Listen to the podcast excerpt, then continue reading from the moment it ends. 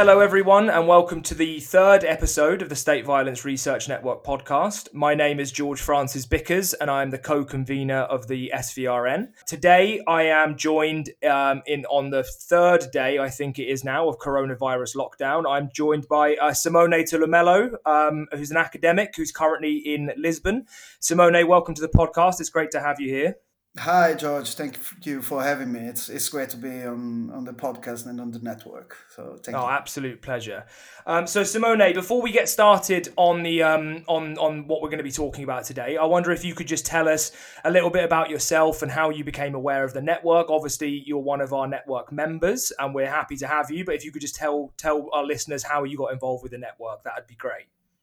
Oh, well, I, I don't actually remember where and when I first see about network. I think it was when you thought about launching it and you created the, the blog and started seeing what was there and and the plans of the network it seemed very interesting you know i've always been interested in issues of urban fear security policies etc i thought it was a great a great space you know for putting together people working on different, but at the same time, similar topics.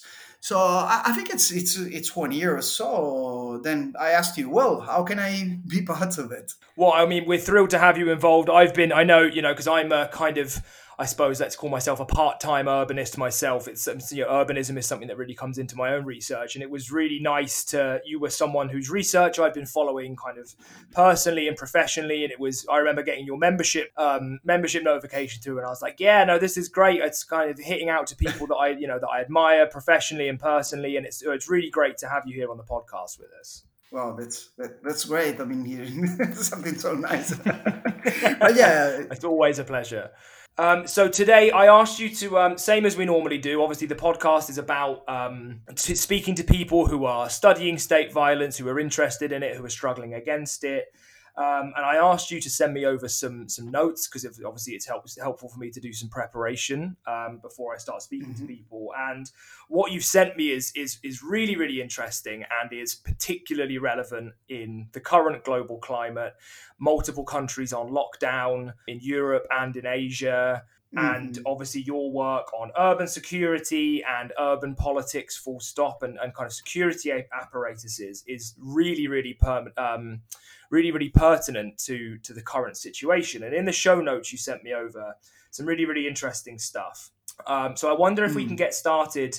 You said to me that you've been trying to develop um, a proposal for a critique capable of setting the grounds for a new theorization of security, and that the thing that you've picked out of that is what you call a critique of the ethics of balance. So I was wondering if you could speak to us a little bit before we kind of get started in earnest about what you mean yeah. by that term ethics mm-hmm. of balance and how it, how it's kind of apply, uh, uh, how it um, intersects with questions of state violence. Yeah, sure, with pleasure. So, well, my, my, my approach to, to this issue of you know the balance between uh, security and other rights is uh, really influenced by by the work of Mark Neocleous, is uh, mm-hmm. a political theorist. I don't remember now in what university he is. He is in the UK, and he's been working on this. Um, uh, on, security, you know, on criticizing security. He has a beautiful book, Critique of Security, of 2008. And basically, his core argument is that security is the central concept of liberalism. Uh, this may seem, you know, a bit uh, strange at first because we tend to associate liberalism with, with liberty, with with freedom, while you know security would be more, you know, the the power view of Hobbes or, or whatever. But yeah. he has a very compelling argument on the fact that all the theorists of liberalism, but also all you know the institutional documents and instruments developed in, in line you know the liberal democracies, ultimately all, always recur to security when there is a risk that the system the order is put under under strain. So his yeah. argument is precisely the idea that security, which is not the security of the people per se, but the security of the liberal order, is at the mm-hmm. core of liberalist of liberal thinking, and that's why eventually liberal systems often um, end up uh, making alliances with, with fascists when, when the Yeah, system is yeah. risking to, to balance.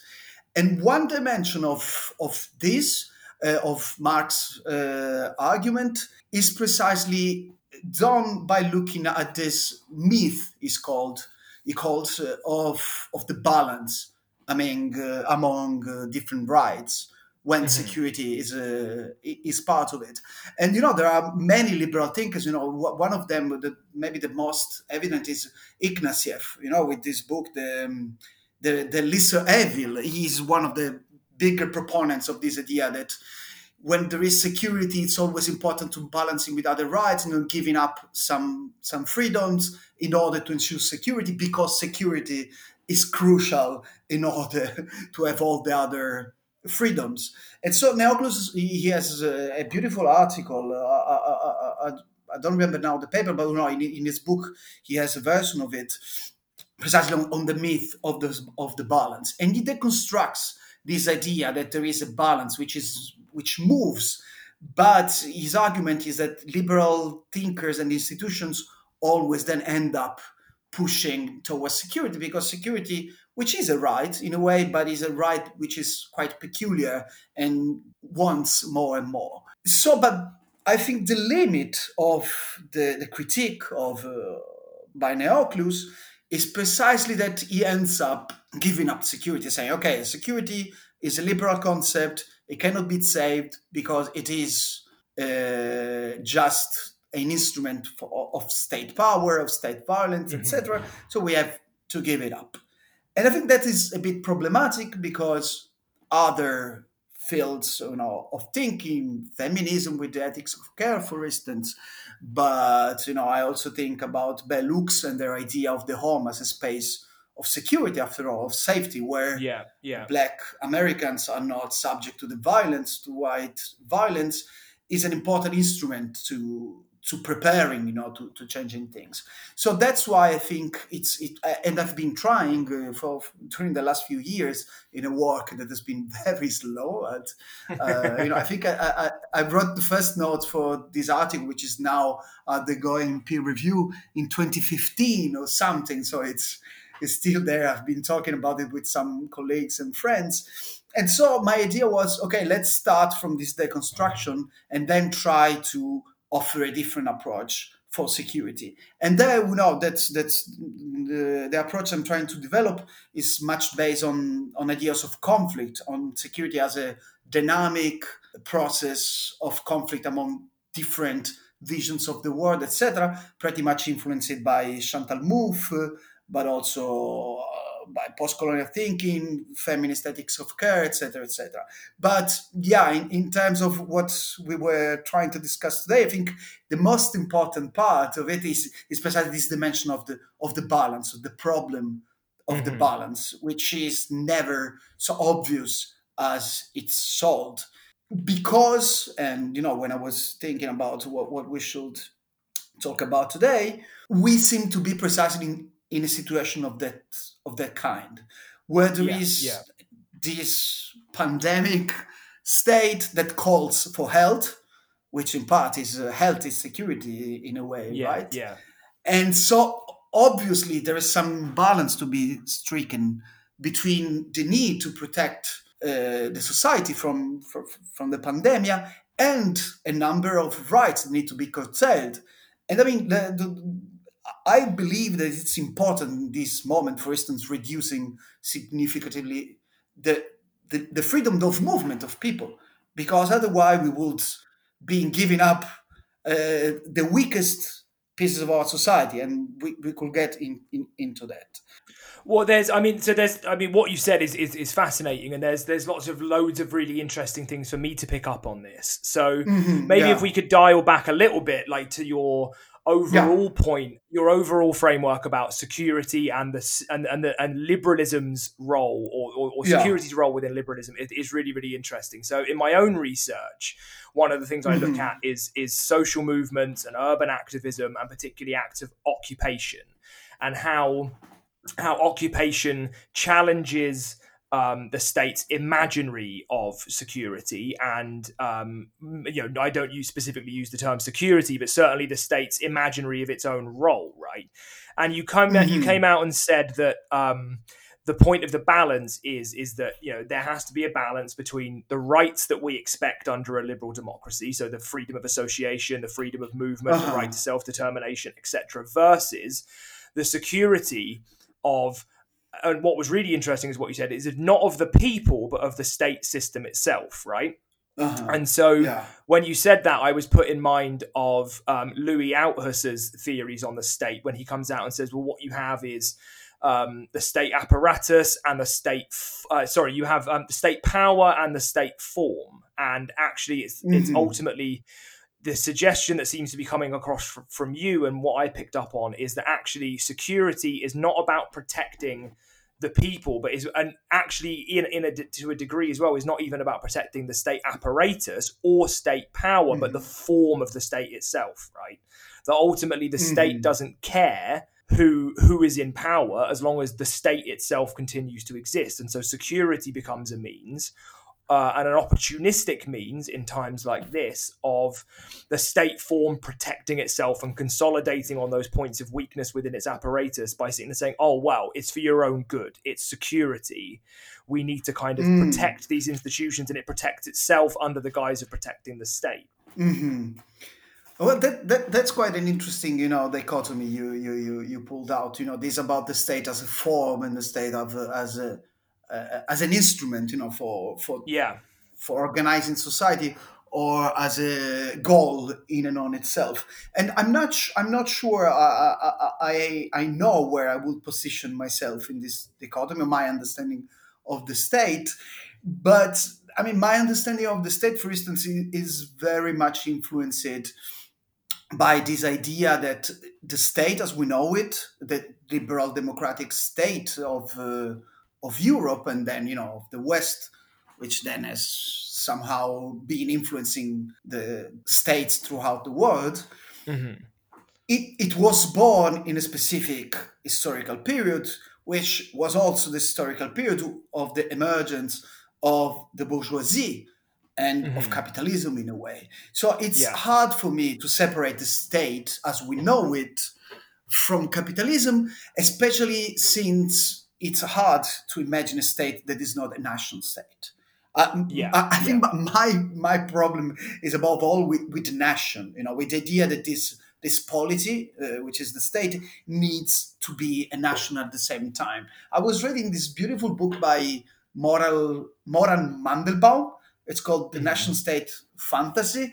Then basically use uh, Lacan uh, and the idea of fantasy uh, in order to show how the idea of state of nation, which now we can hardly separate, they were weren't always you know the same thing. And you know, in this yeah. process of consolidation of uh, of the Western state, of the European state, but also of, of, of capitalism, you see this this merger, these two things coming together. And so, for me, the problem is the nation, which I believe is uh, intrinsically ethnocentric and so racist and based you know, on uh, on colonialism, etc., etc., which which remains in a way in the present national state. So, in that sense, my critique of the state is a critique of a state as the polity of capitalism, of the emergence of modern uh, capitalism. So, I think we can imagine different states because, for me, a state without the nation is is a polity, is a level for organizing uh, our common life, right? Yeah. And it can be done in many ways. For instance, I'm I'm still relatively institutionalist. I think we need institutions of some sort, and and at different scales. You know, being a, a geographer, I always uh, I'm interested in multi-scalar dimensions. You know, that there are things that need to be dealt on many different scales and yeah. saw some leftist ideas, you know, about the idea of abandoning the state and just, you know, cultivating small scale local democracies is at the same time problematic because the small scale doesn't help us, for instance, redistributing wealth, etc., etc. But, but well, at any rate, I think that the critique of the state, which is what what Neocleous does needs to be mm-hmm. done from the perspective of the state as the instrument of of, of capitalism. And if the state is the instrument of capitalism, then it's inevitable that its first goal will be the protection of, of, of the liberal order, which is uh, of private property, etc., etc. And that's where yeah. everything else comes, right? And so, I mean, this is this is interesting in terms of you know what's happening right now, right? So the idea of the nation state mm. and of countries, especially in Europe, of countries closing their borders, and this is you know this shouldn't be taken to be an endorsement of this, but obviously you know Europe is a you know you can move freely within Europe, but try you know good luck getting into it, right? It's, we have this idea of fortress Europa, um, yeah. And so, like, you know, European countries closing their borders to one another and replicating the situations that people trying to get into Europe are having. So it's like, in a sense, a consolidation of the national, of the nation state around its own borders in this moment. But at the same time, mm. we're still one of the you know one of the traje- traje- uh, sorry the trajectories that we've been moving towards is a kind of like a neoliberal neo-colonialism right where where prior to you know during uh, i suppose the original colonial period what you had was nations you know nations taking over other nations and and exploiting their resources and in in our current mm. climate you have the, the, the role of the state in that sense has been taken over by multinational corporations, and the state only exists in order to prop up, you know, to, to kind of publicize the risk of those those corporations while their profit remains private. And so, one of the hmm. things I've been seeing a lot of people talking about in this moment in, is is the specter of disaster capitalism coming back up, and mm. how the fact that we are regressing in a way, in some ways, we are like particularly in Europe, we are regressing back to internally closed borders and returning to a mm. kind of earlier version of the nation state, and yet we are still at risk of um, of multinational corporations and their kind of global reach in order to take advantage of the opportunity that something like this pandemic um, so, uh, like the opportunity this pandemic affords to them. So I wonder what you think about mm. Issues like this in terms of security, right? Because one of the things we're always, you know, constantly security is brought up around borders all the time. It's like, um, particularly for those of us in Europe, it's you know, and in Britain especially, especially with Brexit mm. going on, it's taking back control of our borders is the thing you hear all the time and so and it's it's based on a security risk right and it exploits people's fears so i wonder how much your research in terms of this like ethics of balance and the balance between security and rights um, intersects with this idea of like the current moment of a global pandemic and that potentially being exploited as a disaster under the guise of security Mm, wow, that's. I know that's, that's a, huge question. question. yeah, no, I mean, I, I, think I would like to start. Uh, in this sense, Europe is uh, uh, today is an interesting laboratory for these things, precisely because it is this strange multi-policy, which is neither a simple association of states nor a federal system. And yeah. you know, I I have and I, I, could start with the critiques of the European Union, and you know we will need two hours just for that. But yeah. I mean, and I think everybody, you know, most of of our of your listeners would would agree with uh, with all the problems that we may pinpoint in Europe, and so I think still it's it's interesting in this moment thinking of what is good of Europe and for me, what is good of Europe is precisely the potential of transcending the national state, mm-hmm. of going beyond the national state, which, again, if we agree on what we've been discussing so far, is at the core of, of the problem, and of the idea of potentially building a polity which is not based or, or on a net. No, and of course, this is not working on, on many levels, and this has been done, as you correctly pointed out, at the cost of shutting Europe in respect you know, with the rest of the world. So I'm not yeah. saying okay, we're going in the right direction, but still there is this know, this potential, this this vision in a way of mm-hmm. a polity able to transcend the national state. And of course, the weaknesses of Europe are becoming now even more evident than before. And in this situation in which you have had one one member state, Italy, that was the first to be hit strong yeah. by this yeah. by this pandemia, the first mo- well, it was very fast, but still, you know, we we already forgotten maybe when. Uh, the president of the European Central Bank said, "Oh well, it's not our business, you know, to to close on spreads." You know, basically saying to the to the markets, "Hey guys, Italy, it's it's their problem. You know, Germany and yeah. France are not being hit." And of course, this is just going to be forgotten in a few days because this is not stopping at the borders and so everything is changing but that was a perfect representation of all the problems of Europe. And still, at the same time, the spreading of this virus, while it is reinforcing, know, the borders, you know, people are checking the border between uh, Italy and Austria, etc., etc. But it's calling again, and probably for the last time, to the construction of European solidarity.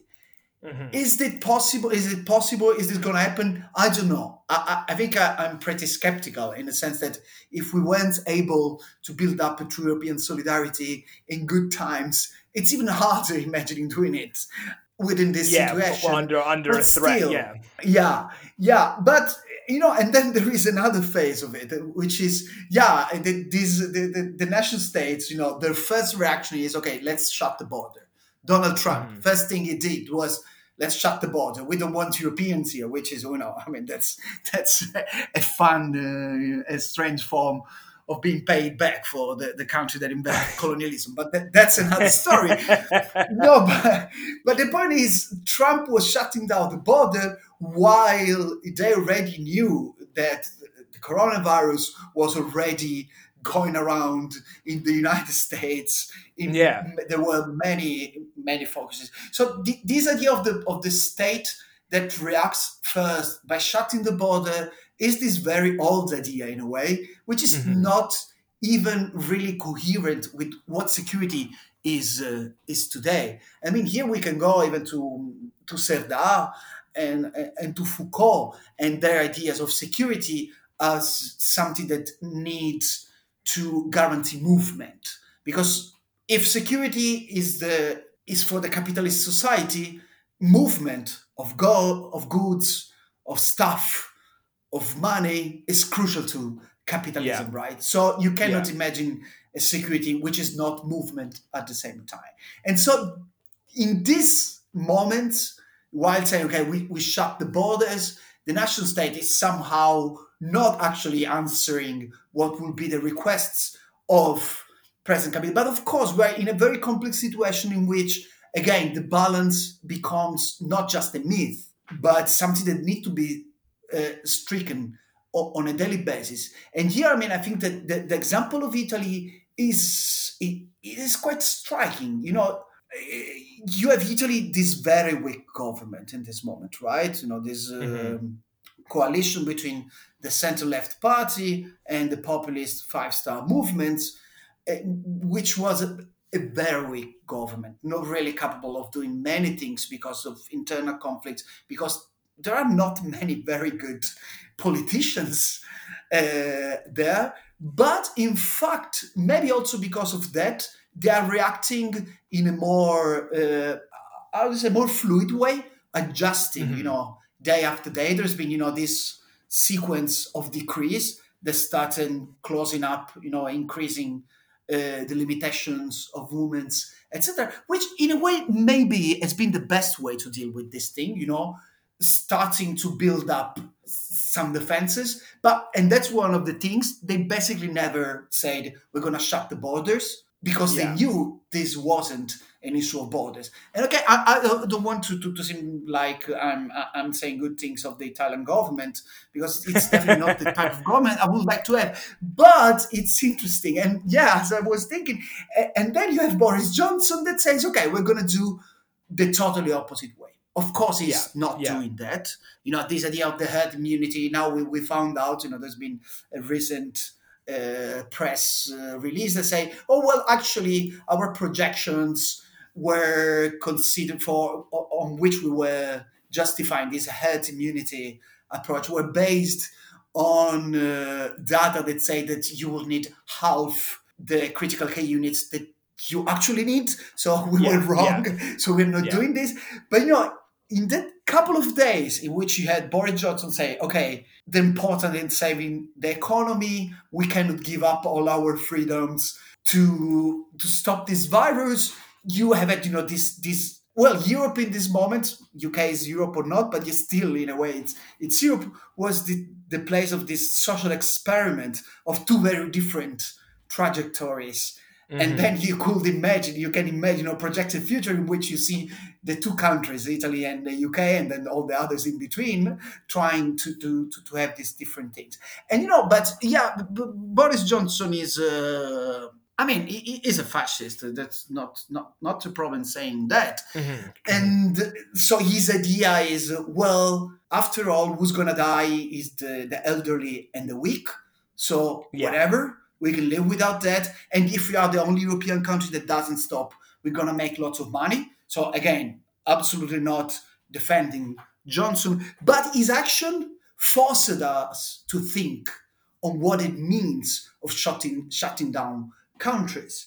I mean, like in these days, uh, well, in, in, in the social networks, of course, it's crazy. And being like a migrant myself, I, I, I I'm connected with people in Italy, with people in Portugal, but also in the US where I live, and you see different moments in time of this of this thing, right? Because you have Italy shutting down first, then the other countries, and so you, you see the things repeating at different moments, like and and and being in, in this condition, you see you know all these different reactions, uh, which were deeply influenced in my opinion, than by you know this this claim by by Bojo. You know, we're gonna go mm-hmm.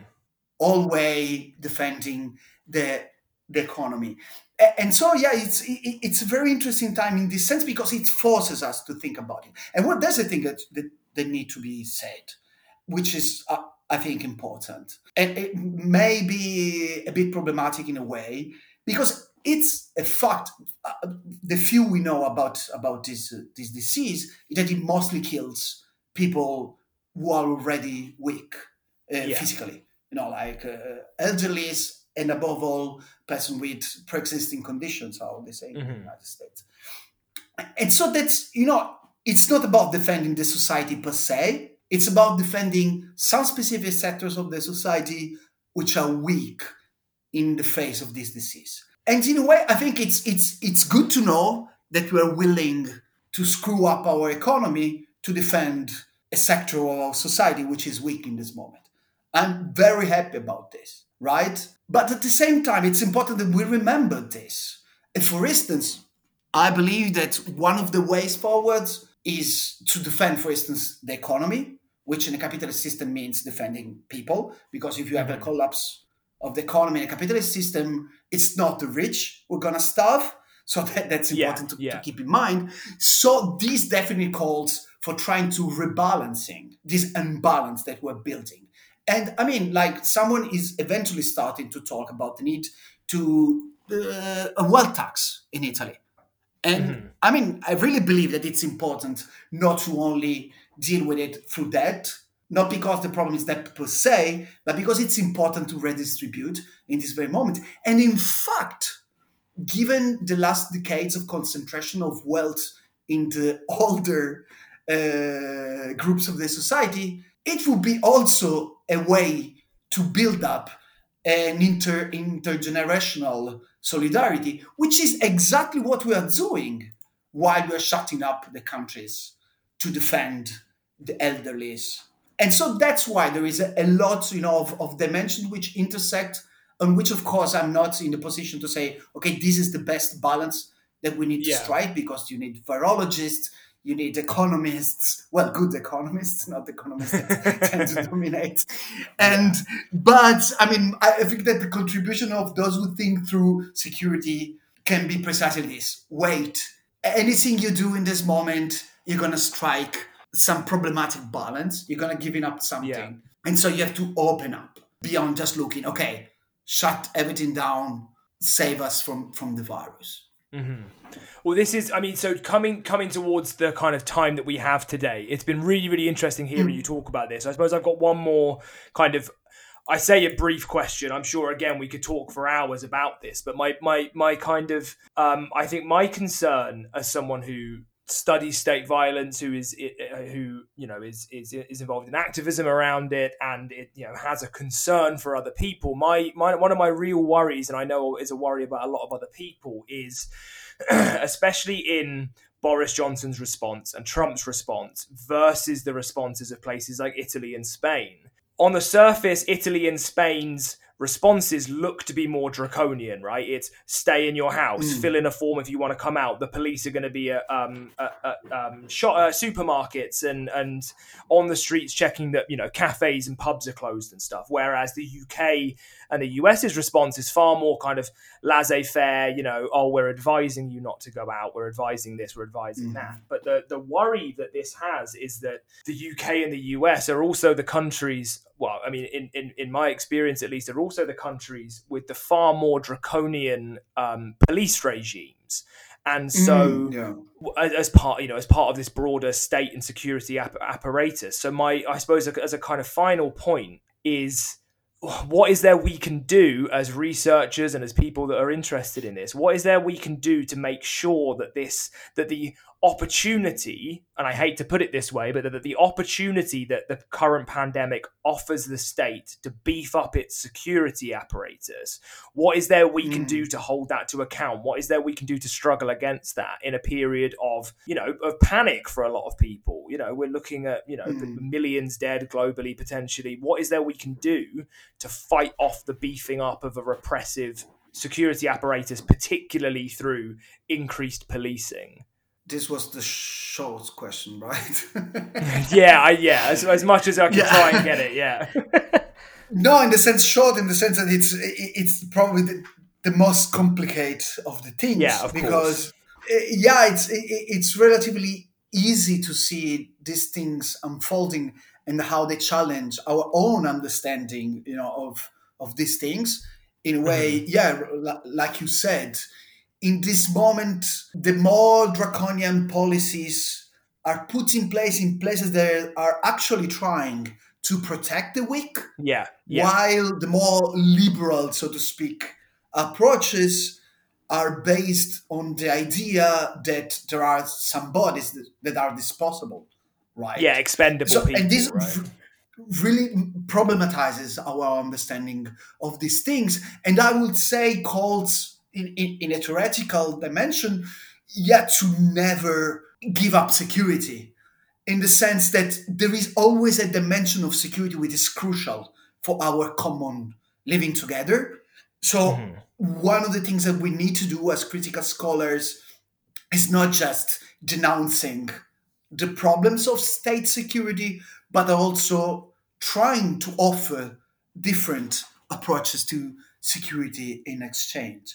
And I mean, if you say how, what we can do beyond, you know, theorizing in this moment, well, it's probably uh, always the same thing. We, we, we should try to be local and global at the same time because I uh-huh. think there's many things we can do at the small level, the local level, with the ne- with our neighbors you know, like building, you know, not, not neighborhood solidarity, but even, you know, condominium solidarity, dwelling yeah, solidarity yeah. in this moment. Is there an elderly in your flat, in your dwelling, that will need someone to pick up their groceries?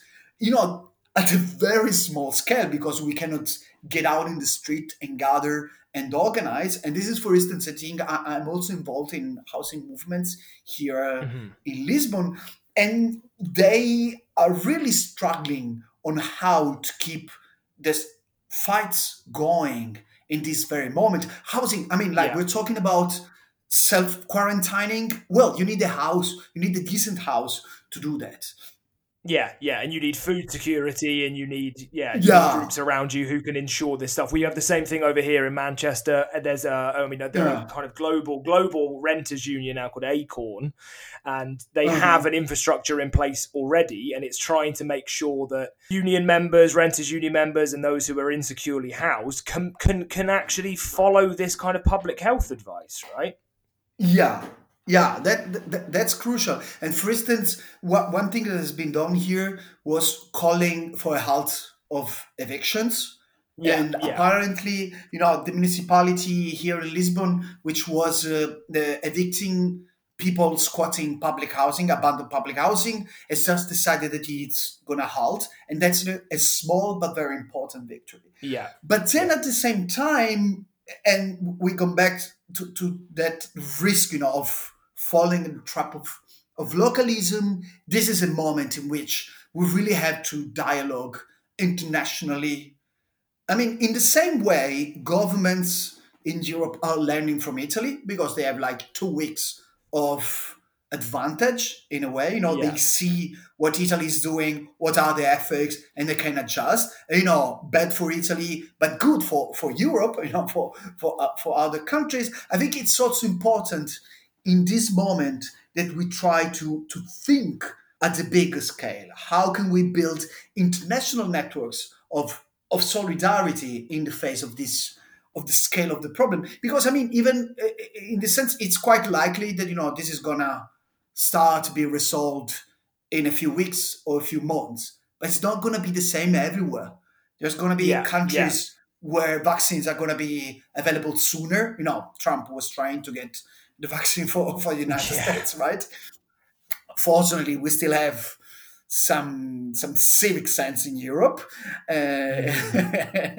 in that sense. But that's going to happen nonetheless. You know, even practically because when you develop a vaccine before you have like 7 billion doses ready it, it, it takes some time and so and we're about to transition. We... are going to transition into summer here, but into winter in the global south as well, in the southern hemisphere. Yeah, you know, yeah. one of the things, you know, like South America, largely untouched at the moment, but because most of South America is in summer at the, at the current time. Mm. Yeah, yeah, exactly. And, and, and you know, and with regard to what this means for the prepping up of the security state, well, this is going to be like in 2001 again. You know, many things are being done some of which are, are meaningful this time, differently mm-hmm. from 2001. You know, I think this is important. You know, many of the things that are happening now, they are much more justified than they were in 2001, you know, after the terrorist attacks, because this is yeah. much more concrete challenge, right? But of course, as we know, you know, it always happens that you have some instruments put in place during emergency times that then somehow remain in place afterwards. And yeah, the yeah, afterward yeah. is going to be huge. And it's going to be huge for a number of reasons because there's going to be more police state, there's going to be more poverty, there's going to be recession and all the consequences. Maybe one of the things mm-hmm. we can learn from is that we had another economic crisis just 10 years ago. And people remind Yeah, that. yeah. And people are, are now much more ready to understand what austerity means.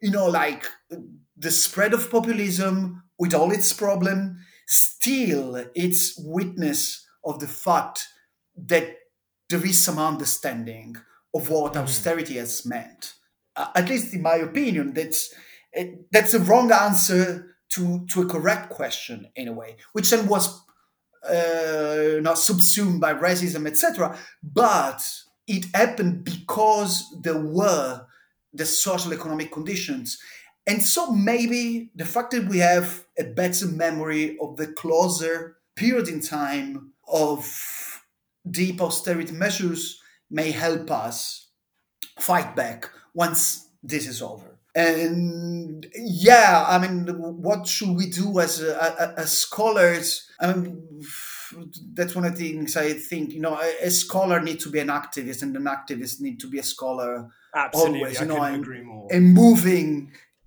in the two fields is for me crucial both to producing knowledge and to contributing changing things. That's well. I mean, I think that's a perfect point to end, really, uh, Simone. That was. I mean, it gives me it. what from what you've been saying, it sounds to me that coming from the kind of anarchist perspective that I come from is is you're talking about local and global mutual aid, right?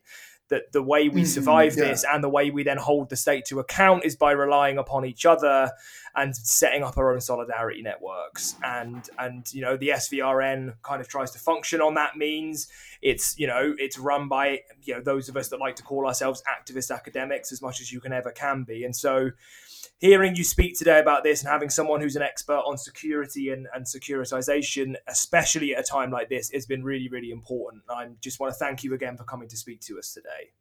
Uh, I'm very grateful for for for this opportunity to reflect, you know, on these things. You know, for having you know this fastest approach to to new things through all the ideas. Uh, it's important, and that's why I also think that you know the, the building up of a, of a podcast is exactly important for that goal of putting together uh, theory and activism. So thank you for the opportunity. Absolute pleasure, Simone. Um, so, just before I sign off, would you like to tell us, um, tell our listeners where they can find you online? If you've got anything, any research coming up, a website, Twitter accounts, or anything we can find you at? Uh, sure thing. Well, you, can find my institutional page uh, with my name, Simone Tulumello, in, on my institute uh, webpage, which is the Institute of Social Sciences of the University of Lisbon. I also tweet. I tweet quite a lot, but not necessarily in an interesting way. On Simtulum, S I M T U L U M. That's you know the, the, the pros and cons of social of course, networks. Of course. Yeah, that's the best way to, to chat in this fast uh, days, definitely. Well, I will make sure um, that we share those links out. And um, thank you once again for coming to speak to us. For everyone listening, thank you so much for joining us for this episode of the uh, State Violence Research Network podcast. If you want to um, find us online, you can go to our website, which is uh, stateviolenceresearchnetwork.co.uk. You can also find us on Twitter at StateViolenceRN. Uh, these podcasts are available on SoundCloud, which is soundcloud.com forward slash state violence RN. And you can also find us on Apple Podcasts. Um, we our conference coming up. Obviously, we had the conference coming up in person in Manchester between the 8th and 10th of April, uh, 2020. However, obviously, due to the pandemic, we've had um, move the conference online. Um, so, for more information about that, you can find a blog about it on our website. Um, if you would like to consider becoming a member, you can also go to our website. Membership is free now and always. Um, the network is committed to its openness and accessibility.